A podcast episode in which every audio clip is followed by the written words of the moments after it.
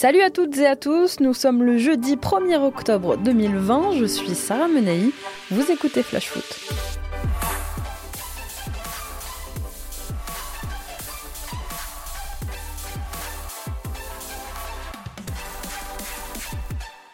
Beaucoup de bruit pour pas grand-chose.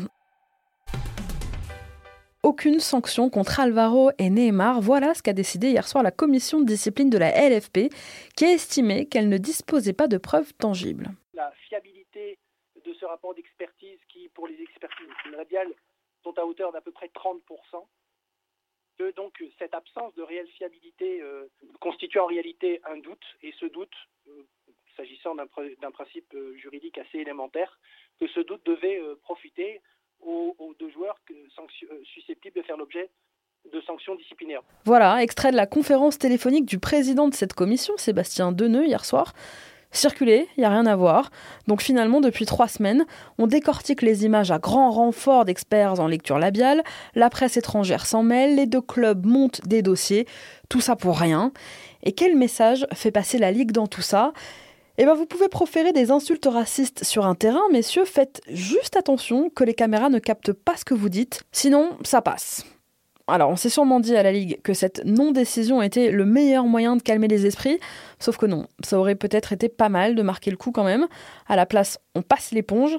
Alors, qui a raison, qui a tort, on le saura jamais. Seuls Neymar et Alvaro savent exactement ce qui s'est passé ce soir de triste classique.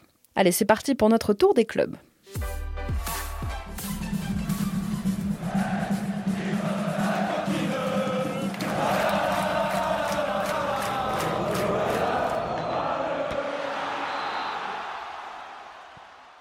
Et on commence par Angers. À moins d'une semaine de la clôture du mercato, les regards sont tournés vers Ryan Ait Nouri. Annoncé par ses dirigeants, confirmé par Saïd Chaban mardi, le départ du latéral en juin est un dossier qui traîne un peu en longueur.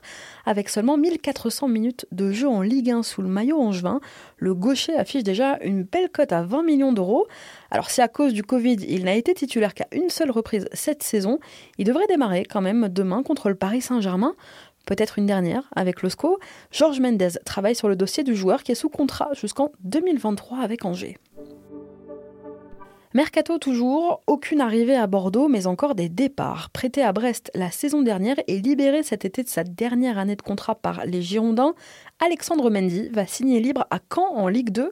L'attaquant de 26 ans devrait passer sa visite médicale aujourd'hui avec le club normand avant de paraffer un contrat de 3 ans. Ce n'est un secret pour personne, la Première Ligue adore piocher dans notre Ligue 1. À 21 ans, Ibrahima Diallo pourrait lui aussi traverser la Manche. Le milieu de terrain brestois aurait tapé dans l'œil de Southampton. Alors si aucune offre n'a pour le moment été formulée, le Télégramme nous apprend ce matin que les Saints ne seraient pas les seuls sur le dossier, parce que Leicester ne se montrerait pas non plus insensible aux qualités du Français formé à l'AS Monaco. Le club breton est lui prêt à laisser partir son poulain en cas d'offre intéressante. À Dijon, c'est un peu la panique. Après avoir perdu Alfred Gomis et Alex Runarsson, ses numéros 1 et 2 du poste, eh bien le DFCO livre une course contre la montre pour dénicher son gardien titulaire avant la fin du mercato. L'ancien niçois Yanis Clémentia est à l'essai depuis quelques jours.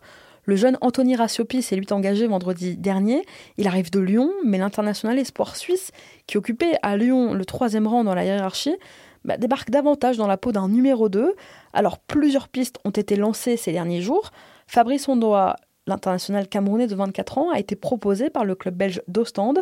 Dijon aurait aussi formulé une offre à Niort pour son gardien, Saturnin Alagbé. L'entourage de Stéphane Ruffier, écarté, je vous le rappelle, du groupe à Saint-Etienne, serait aussi entré en contact avec le DFCO. Tic-tac, il ne reste plus que quelques jours avant de clôturer ce dossier.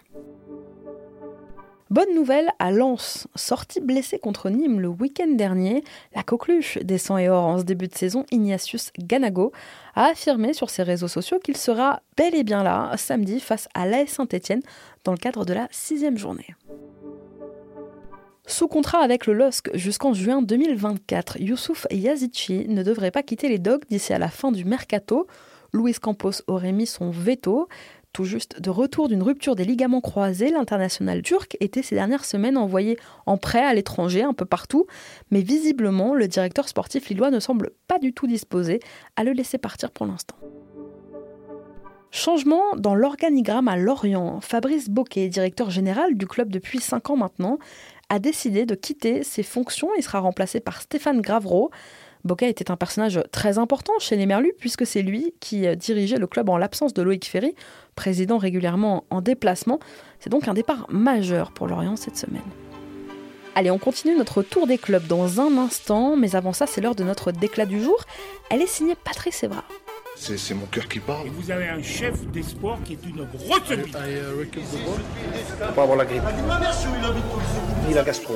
C'est que ça qu'a Et quand, quand le président de la République il, il vient nous voir au château, hein, on sait que l'équipe de France n'appartient à aucun joueur, elle appartient au peuple français. Mais au moins on a quand même des, des places attribuées, tu vois, quand on mange. On a l'habitude de se mettre à côté de ce gars parce que voilà, on a des bonnes relations, etc. Et à chaque fois que le président y venait, ou euh, tu vois des hommes politiques, bah là et tout changé. Bah moi j'étais assis là, d'un seul coup j'étais au bout de la table. Euh, bah, où il y avait normalement Mamadou Sakho et ou Bakary Sagna, beaucoup de sombritude, bah il fallait changer. Bah là on mettait un Hugo Lloris et un Laurent Koscielny et le président au milieu. Mais on savait, c'était les règles du jeu. On, est en France, on est on n'est pas chez nous. Et pour voilà, on faisait pour voilà quand il y avait une photo du président, voilà, c'était mieux de voir un, Hugo Lloris et un Laurent Koscielny à côté de lui qu'un qu'un Mamadou Sakho ou un Bakary Sagna. Tu vois, c'est- dommage. Hein. Et surtout, les joueurs français, ne, likez pas cette vidéo parce que sinon, plus de sélection. Hein. Voilà une déclat qui fait écho à notre fait du jour. Patrice Evra a réagi mardi aux propos déjà très controversés du président de la FFF, Noël Legrette, qui avait estimé, souvenez-vous, que le racisme dans le football n'existait pas ou peu. Evra a terminé sa vidéo en réclamant le départ de Noël Legrette. C'est ce qui s'appelle mettre les pieds dans le plat. Allez, on reprend notre tour des clubs. Un peu de réconfort pour les supporters lyonnais qui n'étaient pas devant le tirage de la Champions ce soir. L'OL a présenté hier sa dernière recrue en la personne de Lucas Paqueta. En situation d'échec à l'AC le milieu brésilien a été recruté pour 20 millions d'euros et paraffé un contrat de 5 ans. L'ancien coach et directeur sportif de l'Olympique de Marseille, José Anigo, a été placé en garde à vue ce matin par la brigade de répression du banditisme de la police judiciaire de Marseille. Anigo est entendu pour participation à une association de malfaiteurs en vue de commettre un crime et extorsion en bande organisée. Cette garde à vue intervient dans le cadre d'une enquête qui a engendré cette semaine déjà le placement en garde à vue de Michel Campanella et de Jean-Luc Barézy, deux figures locales du grand banditisme. Les enquêteurs s'intéressent notamment au conflit autour des sommes générées par le transfert du jeune attaquant Isaac Liadji, formé à l'OM et acheté par le LOSC cet été. 11 petites minutes en Ligue 1 et puis s'en va. Cheikh Sabali n'évoluera pas sous les couleurs de Metz cette saison. L'attaquant de 21 ans a été de nouveau prêté toujours à Pau en Ligue 2 où il était déjà prêté la saison dernière. Sabali avait été un grand artisan de la montée en Ligue 2 du club palois avec 10 buts et 6 passes D en national. Petit vent de panique sur le Rocher. Après Keita Baldé en début de semaine, un deuxième cas de coronavirus a été détecté dans l'effectif monégasque. Alors sans dévoiler l'identité du joueur concerné, le club a toutefois précisé que son état ne présentait pas d'inquiétude. Supporter montpelliérain, à quelques jours du derby face à Nîmes, le club vous propose de gagner le maillot dédicacé de TJ Savanier pour fêter le titre de joueur du mois d'août et du mois de septembre. Eh bien, le MHSL lance son grand concours pour remporter donc ce maillot du milieu de terrain montpelliérain. Pour tenter votre chance, rendez-vous sur le site officiel du club. Nantes pousse pour Valère Germain. Déjà intéressé en début de mercato, les Canaries ont relancé la piste menant à l'attaquant marseillais qui, lui, reste très fidèle à sa position et il a décidé de rester cette saison à l'OM en conservant son salaire, en conservant son cadre de vie et en espérant gratter un peu de temps en Ligue des Champions avec l'OM cette saison. On le comprend. Dans un an, en fin de contrat, Valère Germain pourra disposer de son statut de joueur libre. L'OGC Nice a annoncé jeudi la signature du milieu Lucas Dacunia à 19 ans, celui qui appartenait encore à son club formateur, le Stade Rennais, est parti dans la foulée en prêt à Lausanne en Suisse, un club satellite du gym. Allez, on reprend notre tour des clubs dans un instant. Avant ça, on se cultive un peu. La Reco Culture Foot. La Reco Culture Foot. Culture Foot. On est jeudi et comme chaque jeudi, on vous donne dans Flash Foot nos conseils, quoi lire, écouter, regarder pour élargir vos horizons, étoffer votre culture foot. Et aujourd'hui, je vous parle d'un livre, 1001 logos des clubs de foot. Sorti il y a 10 jours, c'est le premier livre entièrement consacré aux logos des clubs, à leur histoire, à leur signification, leurs symboles, emblèmes absolus par lesquels tout le monde les reconnaît, eh bien peu de gens finalement savent ce qu'ils signifient vraiment. Alors pour en parler, je suis avec Stéphane Cohen, l'auteur du livre. Bonjour Stéphane. Bonjour. Merci beaucoup d'être avec nous dans Flash Foot. Votre livre raconte justement un peu notre histoire finalement, et c'est ça qui est super intéressant, c'est que à travers des blasons, euh, de, à travers des logos de foot, eh bien finalement on découvre des choses sur l'histoire contemporaine, l'histoire européenne, parce qu'on voit qu'il y a des blasons qui sont hérités du Moyen Âge, on découvre des armoiries de villes. Elle raconte, ces logos-là racontent énormément d'histoires. Est-ce qu'il y en a une en particulier qui vous a marqué? Est-ce qu'il y a une petite histoire de blason qui vous a plus ému qu'une autre? Oui, la panthère de Saint-Étienne, en fait, c'est pas l'ex-président des Verts, l'ex-président mythique des Verts, Roger Rocher, qui était amateur de chasse en Afrique, mais elle a quand même inspiré d'un d'un grand joueur africain qui était Salif Keïta, qui a sans doute été le premier grand joueur africain dans le championnat de France et même en Europe, on peut le dire, dans les années 60. Il était à Saint-Etienne, il était à Marseille.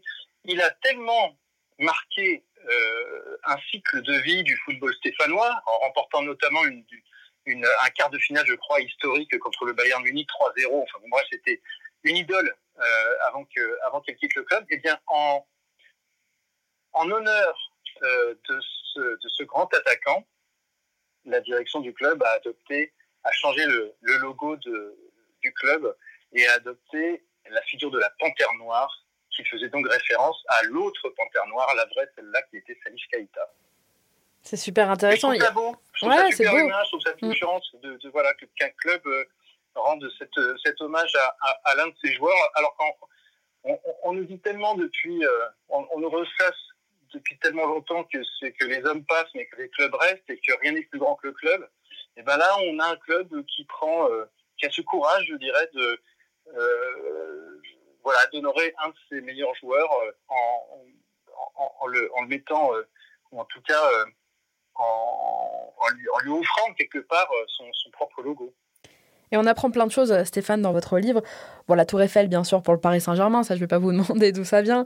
Mais vous apprendrez notamment euh, pourquoi les crocos euh, pour Nîmes, l'histoire, bien sûr, de la Panthère Noire, donc à la Saint-Etienne. Et on apprend aussi, et ça, j'aimerais bien que vous nous le racontiez, euh, que les Red Devils de Manchester United, c'est une création française.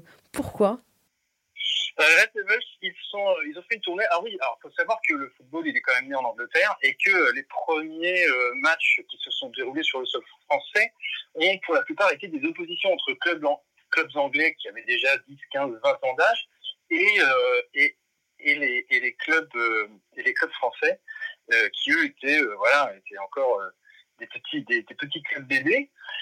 Et en fait, euh, au cours d'un match qui s'est déroulé en France, alors ne me, demandez, ne me demandez pas contre qui, mais en fait, les journalistes locaux parisiens ont été tellement fascinés par euh, l'engagement, la vitesse, la célérité des attaquants de tous les joueurs de Manchester United que l'un d'entre eux les a surnommés les Diables Rouges, les Red Devils. Et c'est resté avec le temps voilà, les petites histoires que vous pourrez trouver dans le livre de Stéphane Cohen, 1001 logos des clubs de foot. Ça, c'est sorti aux éditions Solar. Stéphane, merci beaucoup d'avoir été avec nous. Je vous en prie. Toutes les histoires des logos de foot sont répertoriées dans, dans votre livre qui décrivent donc leur euh, évolution, leur adaptation parfaite aussi au marketing moderne, parce que vous parliez de mutation tout à l'heure. Effectivement, euh, ça s'adapte au, au marketing moderne, au numérique aussi. Donc vous retrouverez tout ça dans le livre de Stéphane Cohen. Allez, on reprend notre tour des clubs, direction les Costières.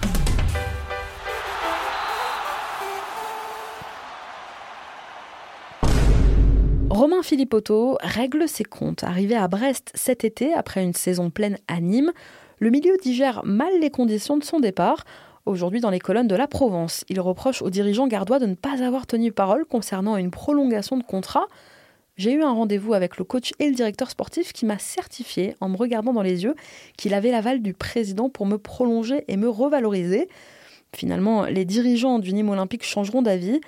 Je suis tombée des nues, j'ai été trahie, contrairement à certains au club, moi je peux me regarder dans la glace. Voilà donc les propos ce matin de Romain Philippotto, très en colère. Recruté pour 500 000 euros par Brest, Philippotto s'est engagé pour deux ans. Bonne nouvelle pour Thomas Tuchel, le coach parisien va pouvoir compter sur Neymar et sur Idriss Gueye demain, tous les deux remis de leur pépin physique. Ils pourront jouer au parc contre Angers en ouverture de la sixième journée. À Reims, pas assez de défenseurs, mais clairement trop d'attaquants. Nian, Dia, Touré, Kiei, Boulaya, Kouteza. Avant le déplacement à Rennes dimanche, les Rémois pourraient bien dégraisser un peu.